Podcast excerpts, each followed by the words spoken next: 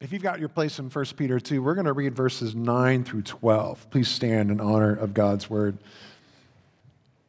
But you are a chosen race, a royal priesthood, a holy nation, a people for his own possession, that you may proclaim the excellencies of him who called you out of darkness into his marvelous light.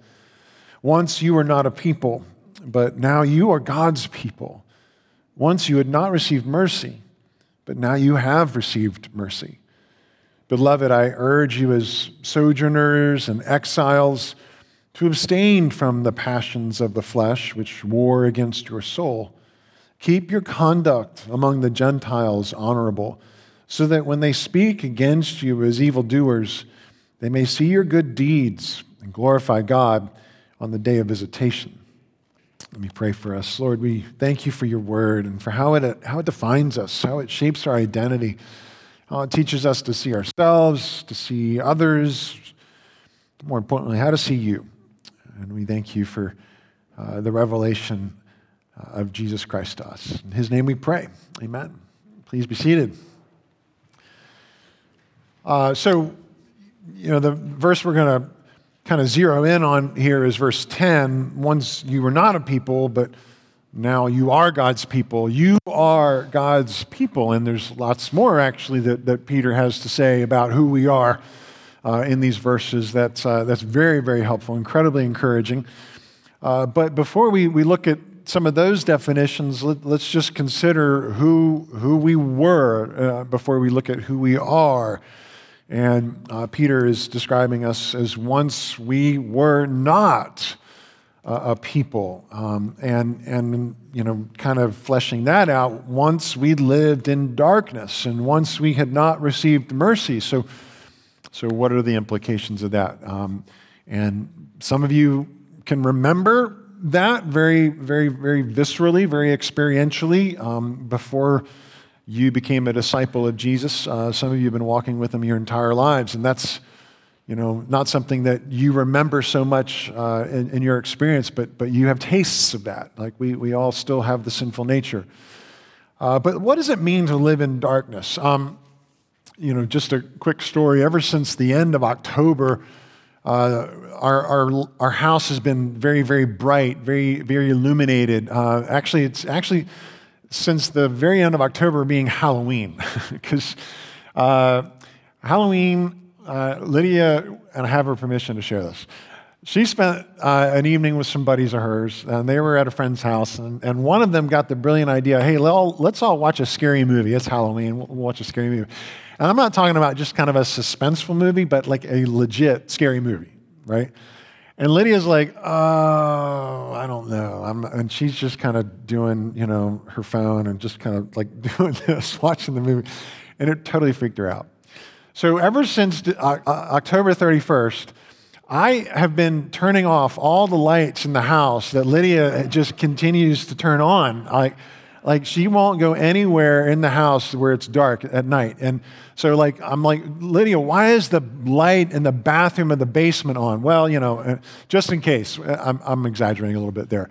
But literally, I do go through, and, I, and I'm trying to be the good, dutiful dad, you know, cutting the electric bill, and Lydia's being the, the kind of a little bit, you know, scared of the dark, uh, almost 16 year old, turning on all the lights. And, and I get it. Like, light is safety. Light is security. Light gives us a sense of, uh, of orientation to our surroundings, and it lets, reassures us that you know, uh, there's nothing that's going to threaten us or harm us.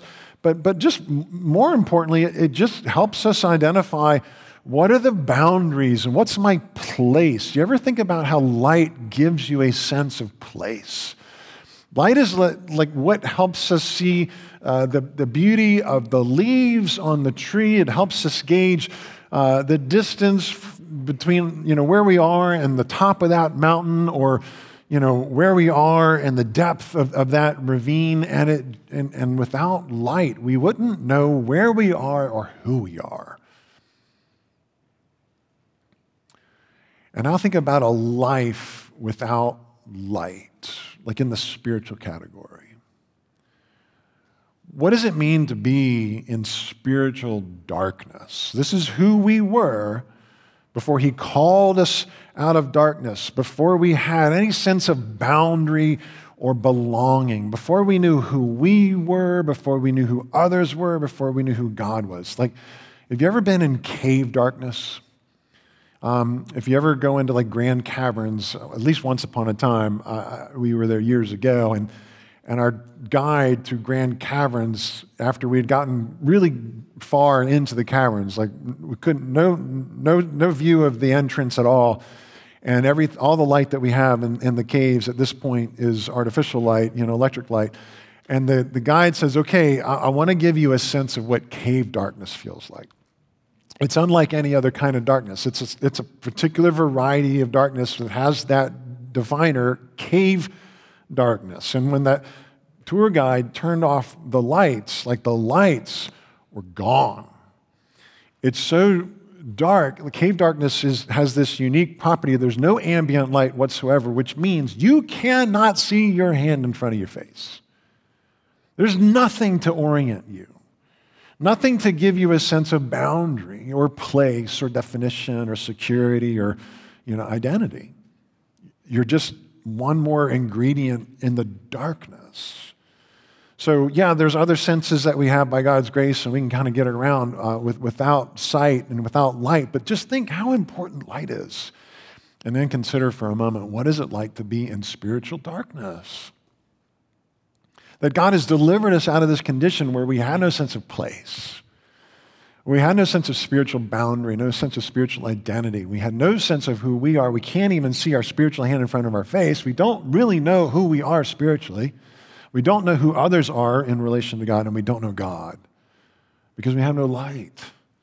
And this is, this is our condition apart from the mercy of God coming to us and illuminating that darkness. That's the condition of those without the gospel, without Christ, without God in their life. And yet, strangely, like people in spiritual darkness don't normally think of themselves as in darkness, do they? Those in spiritual darkness, I can remember my own, you know, before I was 18 and, and the Lord got a hold of me. I remember, you know, thinking, I'm pretty good. I'm doing all right. I'm just, you know, from the Lord's perspective, I was in darkness. But from my perspective, you know, I felt enlightened.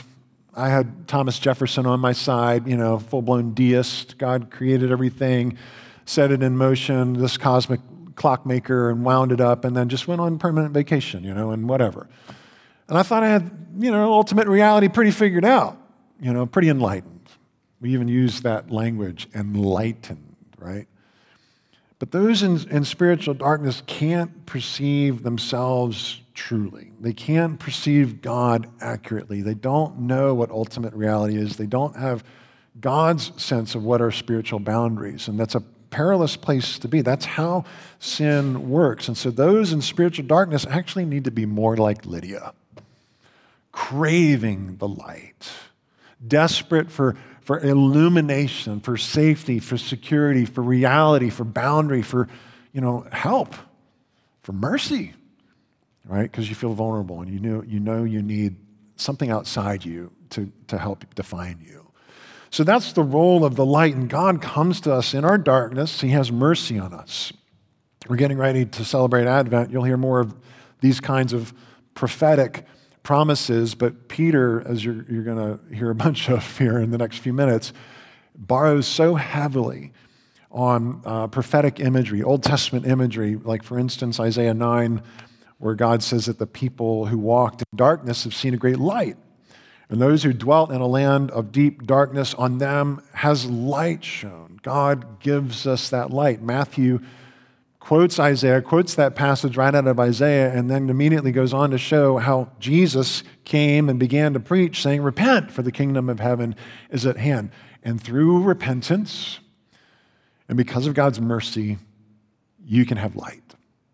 You can have boundary, you can have identity, you can have security, you can have blessing, right?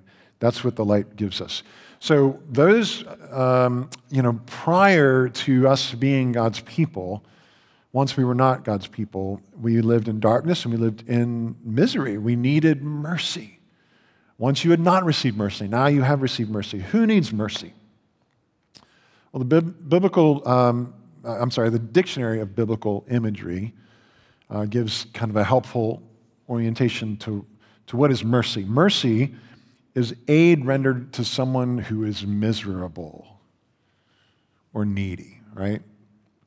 Mercy has this quality about it that is drawn to somebody's lack. Like the thing that qualifies a mercy recipient isn't their qualification, it's actually their lack of, of any qualification. It's just their destitution, it's their emptiness that makes that person who's showing mercy want to respond and fill that emptiness.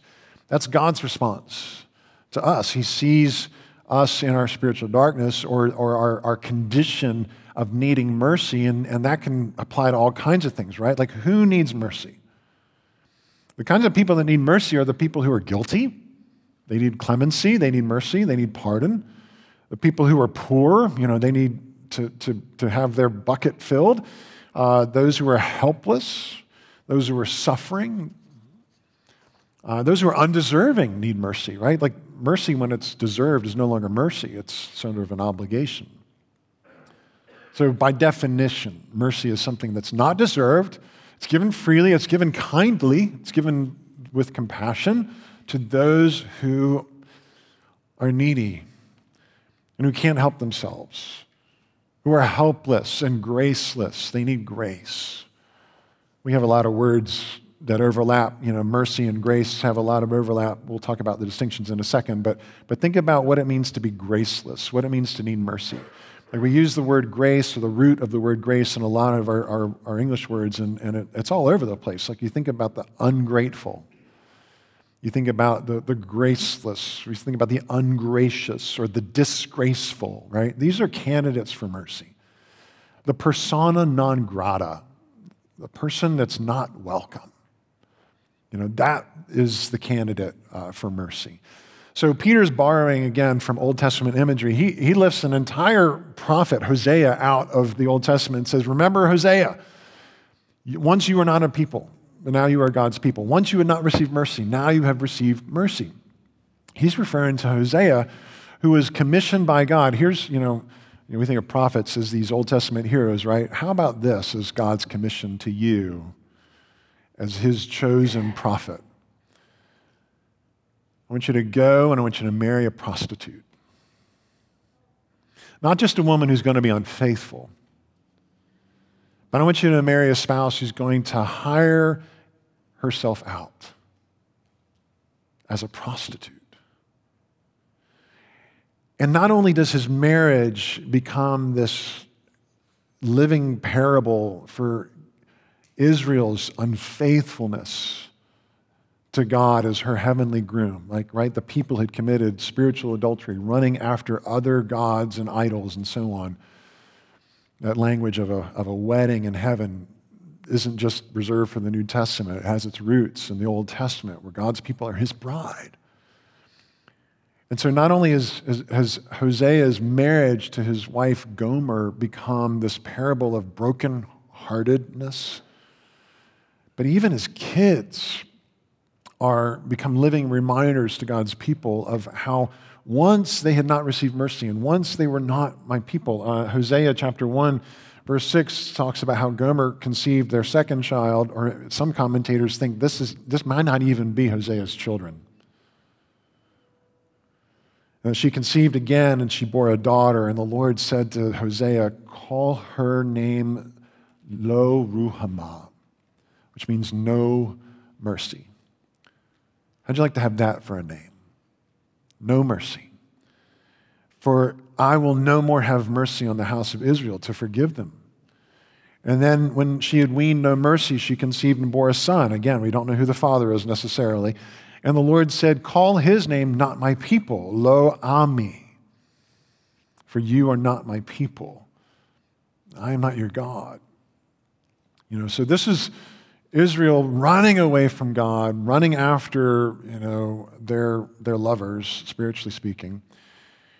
But the story of Hosea is God's compassion and his mercy and his redemptive love. Like he loves Israel even in their unfaithfulness and woos them back to him.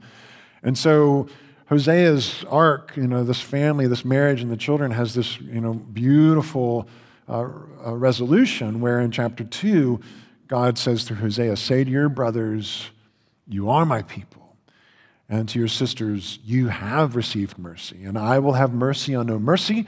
And I will say to not my people, You are my people, and he shall say, You are my God. And so that's how the gospel works. God gathers the unrepentant, God gives them faith and repentance, God restores them to himself and loves them, and they love him in return.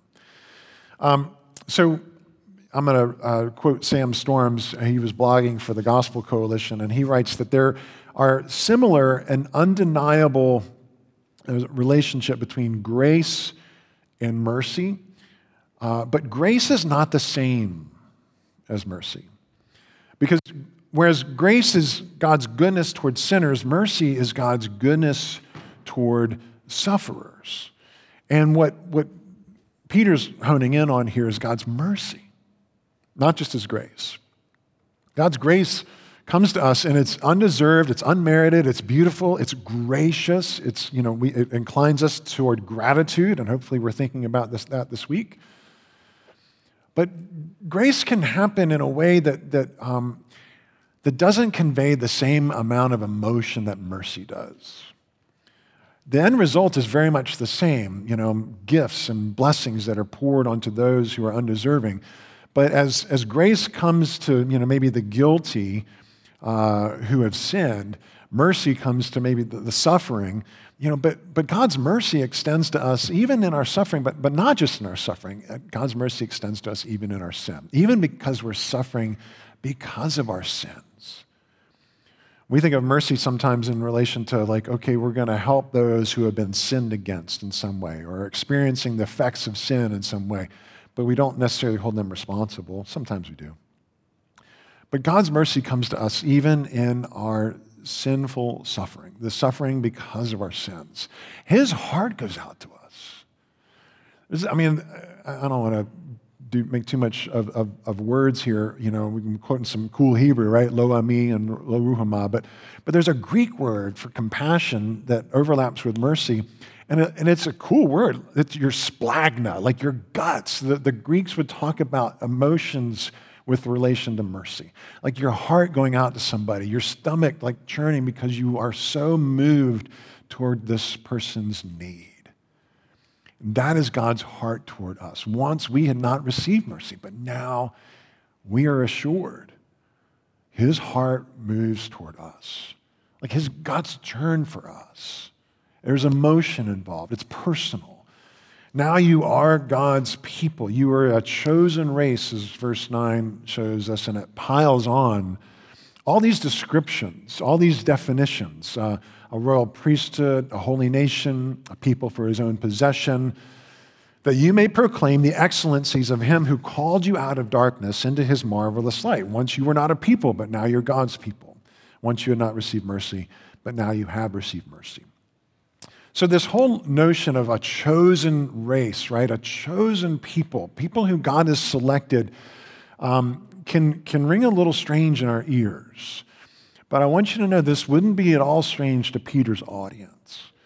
Uh, when they hear the word chosen, they go, oh, yeah, we, we are in continuity with God's chosen people in the Old Testament. I'm, um, some of you remember, I, I, told this story before, so forgive me for being redundant for some of you, but I remember being in 10th grade in uh, Mrs. Crowley's English class, and we all had to give book reports.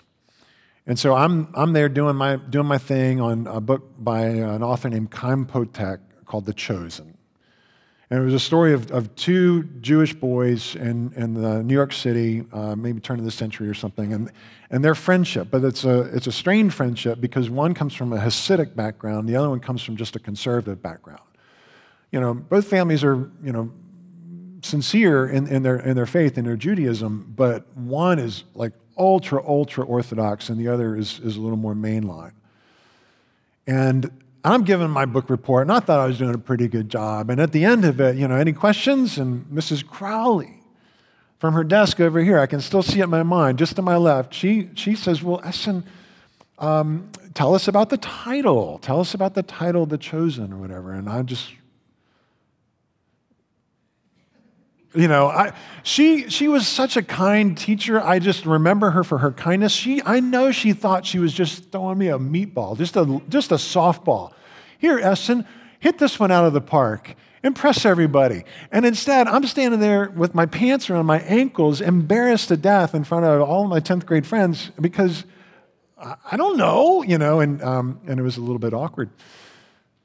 But the chosen, come on, I didn't grow up in the church. So I had no idea. What she thought would be really self evident is that that's just God's people. That's who they are. That, that was God's people in the Old Testament.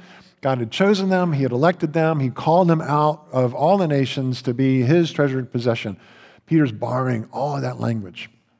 So, whether it's the Old Testament chosen, or uh, some of you have been watching you know, the new TV series, The Chosen, where it's just documenting like the Gospels and Jesus choosing uh, his disciples, right? Here's, here's Peter, James, and John, and Andrew, and Matthew, and he comes to each of them and says, Follow me. Follow me. And you see Jesus' his intentionality and his, his purposefulness. It's not an accident. He didn't walk up to James and John and Peter and Andrew and you know everybody and by accident say, "Oh, how'd you end up behind me?" I, I don't know.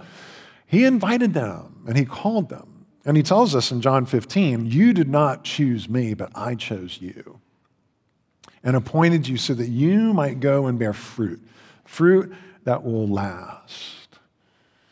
And we hear this language of like God choosing us, and we hear language about mercy being something that, that, that is intentional on behalf of the giver. Like the giver decides to show mercy, the giver decides to extend grace. That's never an accident, it's not random, it's a choice.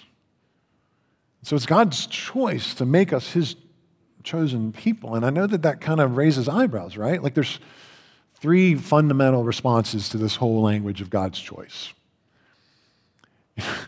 There's the person who thinks, well, of course God chose me. Why wouldn't he? Right? I mean, good for him. I always knew he had good judgment. God on his throne, pretty smart guy. Now he's got a good one on his team. You know, and we go and we look at that person, we go, uh, all right, that's too much. Um, and then there's sort of this option where you go, all right, I'm uncomfortable with the language of God choosing people. Like his intentionality, his election, things like that. Like that just kind of rubs my fur the wrong way. Maybe you can't even articulate why. It just feels a little bit too like much like favoritism, maybe. But can I just can I ask you what the alternative is?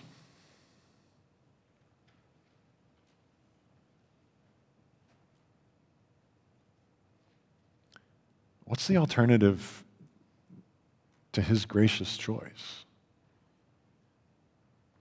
What's the alternative to sovereign mercy? It can't be grace and it can't be mercy unless it's his choice. And if it's not his choice, then it's got to have something to do with me and you know, getting my act together and figuring out things and straightening up and, you know, living a little bit better than the rest of the people around me who are messing up. And, uh, but I'm kind of rising to the top and therefore God chooses me and therefore, you know, yeah, good for him. And you kind of end up back in that first category. Or the reason why God chose you is because, because of you because of your goodness, because of your, you know, law keeping or your generosity or your piety or whatever. You know, you fill in the blank, and it, and it ends up making the, the gospel is not the gospel anymore. It's just laws and rules and commandments that you keep, and then God's obliged to, you know, do something good for you. It's not a gift, that's a wage. It's not grace, it's legalism. So the proper response to God's mercy, the proper response to God's gracious choice is thanksgiving and love. And I understand that there may be some question or like, all right, so, so well, what about those? Uh, are, are there people that God you know, isn't going to choose that want that mercy and you know, they're reaching out to Him and He's saying no? And can I just reassure you that that's never the case? Like, I, there's, a, there's a mystery here between God's sovereignty and our responsibility. They cannot, like, and if anybody tells you that they, that they can figure this out and it's you know easy, you just just listen to me and you know I'll, I'll explain it all to you. They don't know what they're talking about. We are finite. We can't reconcile the fact that God is a sovereign King, and He is a righteous judge. He shows mercy to whom He's going to show mercy to, and He holds us accountable for our decisions. How those work together, I don't know. As part of the mystery of worshiping a God who's much, much, much, much bigger than we are. But here's what I can promise you on the authority of God's word is that He will always show mercy to those who ask for it. He will not withhold His grace from those who are confessing their sins. If you're hung up on this, you know, whole cho- God choosing us, He never withholds His mercy from those who ask. And He will never turn away somebody who is sorry for their sins someone who's turning to him in repentance and faith. Psalm 51 is a great example of this. Here's David praying, Lord, have mercy on me, O God, according to your steadfast love. According to your abundant mercy, blot out my transgressions, wash me thoroughly from my iniquity, cleanse me from my sin. God is not going to turn away those who come to him, turning from sin, turning from you know, the world to him. And that's, that's the mystery we got to live with but that's part of the gospel. So Peter goes on to pile on all these you know, descriptions of who we are. Uh, in our series so far, you know, we're kind of at the end of the, the You Are series, and we've looked at how Jesus says things like, You're the light of the world, and you're of more value than many sparrows. And then how Paul says, like, you're not under law, but under grace, and you're God's temple, you're not your own, you're the body of Christ. Well, well here's Peter's you know, he, he only has two letters in the New Testament, so he's going to kind of get, you know, catch up. And he says things like, You are, you know, God's people, you're, you are a chosen race, you are a royal priesthood, you're a holy nation. Like all of these things are ways that we get our identity because we have the light of God's revelation shining. We know who we are, and we know what the boundaries are, we know what reality is. You're a chosen race. Um, we get our word generation from the word that's translated race there, we can trace our ancestry, our spiritual ancestry, back to Abraham. God chose Abraham, called him out, and said, You're going to be mine, and I'm going to make a whole family, a whole nation from you. You know, and in the Old Testament, people thought that was sort of this geopolitical thing. And well, now we know it's more than that. Everybody who believes that what Jesus accomplished on the cross is for their benefit to forgive our sins, to justify us, and to reconcile us to God, we take our place in that family of faith. Paul says in Romans 4 therefore, the promise comes by faith, so that it may be by grace, by mercy, right? And, by, and may be guaranteed to all Abraham's offspring, not only to those who are of the law or, you know, who are Jewish but also to those who have the faith of Abraham. He's the father of us all who believe in God's mercy to us through Christ. So you're a chosen race. You're part of this lineage. You know, you belong to this family, right? God's family. You're also a royal priesthood. Well, again, you've got the whole priesthood. The priests in the Old Testament, among the 12 tribes of Israel, one tribe, the Levites, were appointed, you are the priest. Nobody else could be a priest. God chose the Levites out of all the other tribes and said, You're going to be, a, you're going to be the priests to the rest of the tribes, and to the world for that matter, but to the rest of the tribes. And now, through faith in Christ, all of us become priests. Like we have this privilege. We are a, a, a royal, holy priesthood. And of all of the people, you know, that God has chosen from all the tribes of the world, now we are this unique group of people whom he confers priesthood upon. What does a priest do? A priest intercedes between God and the world. And we do that when we pray. We do that when we share the good news of God's forgiveness. The priest confers for God's forgiveness on the people. We do that when we tell our friends and family and neighbors and coworkers and strangers on the street, when we tell them God through Christ has offered forgiveness. On the virtue of the cross of Jesus, on the virtue of his empty tomb, I can promise God forgives the sins of those who repent and turn to him. That's a priestly declaration. You do that when you share your faith with your friends. You do that when you go on the mission field, when we support missionaries. We are acting as this holy royal priesthood that God has chosen. You, you don't, you know, nominate yourself. You don't just assume that for yourself. You have to be appointed and anointed, and that is God's choice. And he says further, you're a holy nation, right? Holy means like special. Holy means set apart. Holy means I'm not regarding this thing as ordinary anymore. It's special. I'm going to set it up here on the, on the shelf or the mantle because it's, it's important. It's now an heirloom. It's kind of like this legacy thing. And when you apply that concept to a person, that person is special now.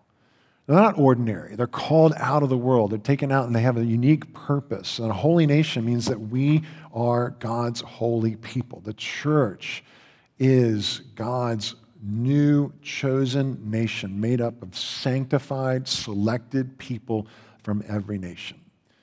You see God's choice. He keeps choosing. He keeps showing the initiative. He keeps pursuing us. He keeps doing this for us because we are a people for his own possession. Do you know who you are? Does the light of the gospel orient you to reality? Can you see your hand in front of your face? Do you know that that hand is precious to God? You are his possession. Like even that language kind of, I don't know about being somebody's possession, but relish in that. Who would, who would you be unless you belong to somebody else? Everybody in this room, we're, we're somebody's possession. You're somebody's spouse. You're somebody's son or somebody's daughter. Maybe you're somebody's parent. Maybe you're somebody's friend. But you belong to people. There's people in this world that say about you, you are my, and then fill in the blank. My is a language of, of ownership, of possession. Yeah, okay, we're, we don't want to go into the dark places of that, but no, we're just talking about the security and the comfort of belonging to another. And now think about the misery and the, just the destitution of having nobody to say, You are my beloved. You are my son. You are my daughter. You are my sibling. You are my friend. And the gospel dares to tell us the truth that through Jesus, you are God's treasured possession. That because of Jesus, who endured darkness, who couldn't see his hand in front of his face because it was nailed to a cross, and who experienced dispossession, God dispossessed him. You are not mine anymore. You are not my people. You do not receive mercy. He endured that for us so that that light would never go out for you. So you would never not know his mercy and being his treasured possession, like he longs for you. He knows about you. You're not just a a blip fleeting across his radar. Oh, there's Essen. Yeah, he's still breathing. Yeah, God knows everything. Not in that sense, but that you are always on his heart, as a treasured possession would be. Whatever you treasure, you kind of dwell on. You kind of think about a lot. You don't lose sight of that. So many of us really struggle with this. Who are you? Yeah, it's okay to have your identity tied to your job or to your, you know, your, your university or your favorite sports team or whatever. You can, you can say you're a Hokie or a Duke or a, you know, a Cavalier. You can say you're a Republican or you're a Democrat. You can say you're a this or a that. But at the end of the day, what defines you? What's the brightest light that gives you a sense of boundary and identity? It's got to be the gospel. That's got to be what changes us and shapes us. I like what uh, Clyde Kilby, uh, John Piper was quoting this in his book, The Pleasures of God. He says, At least once every day, I shall look steadily up at the sky and remember that I, a consciousness with a conscience, am on a planet traveling in space with wonderfully mysterious things above and about me. Like he gets it. I am a consciousness with a conscience. I have a conscience and I think and I'm aware and I'm a consciousness that God is aware of all the time. Because why? Because I am his treasured possession. Not because I hope so, not because I'm aspiring to be, but because the gospel says so. You're his treasured possession. And if we're his treasured possession, if we're going to belong to God, then that means that we don't belong to the world anymore. We've been pulled out of the world chosen, right? Yeah, we still are in the world, but we're not of the world. We can't have it both ways, which means what you, um, who you are and, and who you belong to in the most fundamental sense, that is going to define and shape our thoughts, our words, our decisions, our actions. And Peter, just to wrap up, he looks uh, in verses 11 and 12. He's saying, Look, don't live like the world does. You are sojourners and exiles. You're to abstain from the passions of the flesh which wage war against your soul. And you're to keep your conduct among the Gentiles honorable, so that when they speak against you as evildoers, they may see your good deeds and glorify God on the day of visitation. Who defines you? What defines you? Look, you know, need to be more like Lydia, longing for that light, longing for that safety and that security. Uh, Jesus described it this way He said, Look, if you love those who love you, what benefit is that? For even the sinners love those who love them. And if you do good to those who do good to you, what benefit is that? That's the way the world, you know, does goodness. Even sinners do the same. And if you lend to those to whom, from whom you expect to receive, what credit is that? Even sinners lend to sinners to get back the same amount, you know, with interest. But love your enemies and do good and lend, expecting nothing in return, and your reward will be great, and you will be sons of the Most High, for he is kind to the ungrateful and the evil. Be merciful even as your Father is merciful. In light of the mercy that God has shown us, live lives of such mercy, of such forgiveness, of such patience, of such compassion, that the world looks on it and it doesn't understand it. And because it doesn't understand it, it has no choice but to vilify it. Somehow that's wrong. You shouldn't be that forgiving. You shouldn't be that merciful. You need to look out for yourself. You're making us look bad. How dare you? What if the church looked like that? People would get a much clearer picture of the mercy of God that has been shown to us through Jesus. Let's pray. Lord, we give you thanks. We can't give you enough thanks for the mercy that you've shown us in Jesus, for the grace that has come to us uh, because of your pursuit of us, because of your initiative, uh, your, your grace shown toward those who don't deserve it. So we just pray that you would show us more and more the reality of the light that defines us, the light of this gospel that's called us out of darkness, and that you would help us to leave the darkness, that we would live as sojourners and exiles, showing the world more of the light of your mercy, of your forgiveness, of your grace, and your kindness. Please make us more and more those kinds of people. We ask in Jesus' name. Amen.